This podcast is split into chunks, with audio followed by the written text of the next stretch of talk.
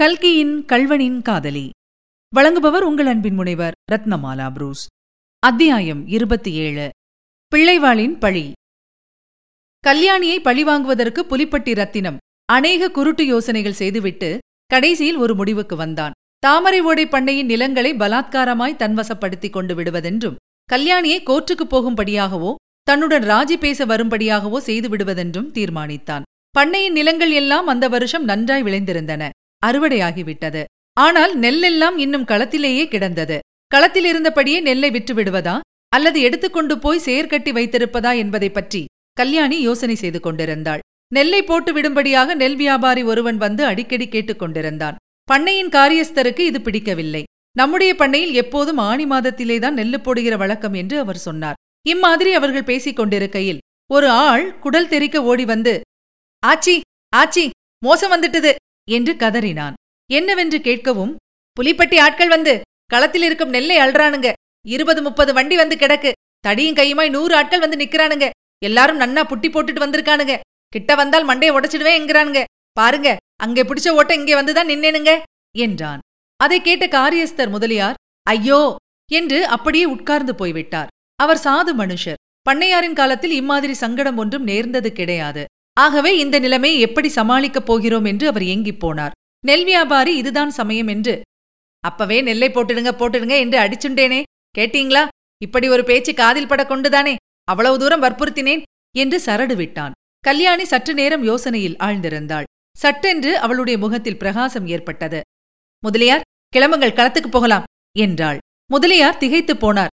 ஆச்சி என்ன சொல்றீங்க? ஆமாம் களத்துக்கு நானே வருகிறேன். வாருங்கள் போகலாம் என்று சொல்லி அவளே முதலில் கிளம்பினாள். உள்ளே இருந்த அத்தையின் காதில் இது விழுந்தது. அவள் ஓடி வந்து கல்யாணி கல்யாணி நான் சொல்றேன் நீ போவாதே என்று குறுக்கே மறித்தாள். கல்யாணி அதை பொருட்படுத்தாமல் அத்தையை லேசாக வழியை விட்டு நகர்த்திவிட்டு விரைந்து நடந்தாள். அப்போது காரியஸ்த முதலியாருக்கும் ரோஷம் பிறந்து அடே ஓடு நம்ம ஆளையெல்லாம் தடியும் கையுமாய் களத்துக்கு வர சொல்லு என்று கூறினார். அதற்கு கல்யாணி முதலியார் ஆளும் வேண்டாம் தடியும் வேண்டாம். நீங்கள் மட்டும் என் பின்னோடே வாருங்கள் போதும். என்றாள். தூரத்தில் கல்யாணியை கண்டதும் நெல் அள்ளியவர்கள் தடியும் கையுமாய் நின்றவர்கள் வண்டிக்காரர்கள் எல்லாருக்கும் ஆச்சரியமாய் போயிற்று. அந்த பக்கங்களில் சாதாரணமாய் பண்ணை வீட்டு ஸ்திரீகள் வயல்வெளிகளுக்கு வருவது கிடையாது.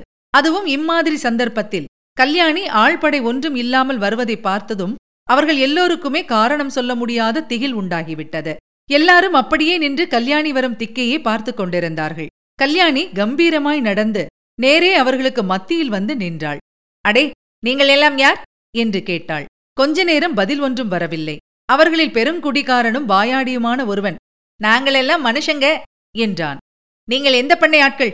என்று கல்யாணி கேட்டாள். புலிப்பட்டி ஆட்களுங்க. சரி இது எந்த பண்ணைக்களம்? தாமரை ஓடை பண்ணைக்களம். பின்ன ஏனப்பா இந்த களத்தில் வந்து நெல் வாடுறீங்க ஆட்கள் மௌனமாயிருந்தார்கள். அடே எல்லாரும் என்னை நன்றாய் பாருங்க. நான் யார் தெரிகிறதா? என்று கம்பீரமாய் கேட்டாள் கல்யாணி. அப்போது அந்த பெருங்குடிகாரன் அம்மா நீ மாரியம்மனாச்சே எனக்கு தெரியாம போச்சே.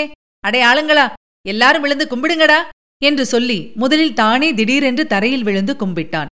அம்மா தாயே காப்பாத்தனும் என்று புலம்பத் தொடங்கினான். மற்ற ஆட்கள் எல்லாம் பிரம்மை பிடித்தவர்கள் போல் நின்றார்கள்.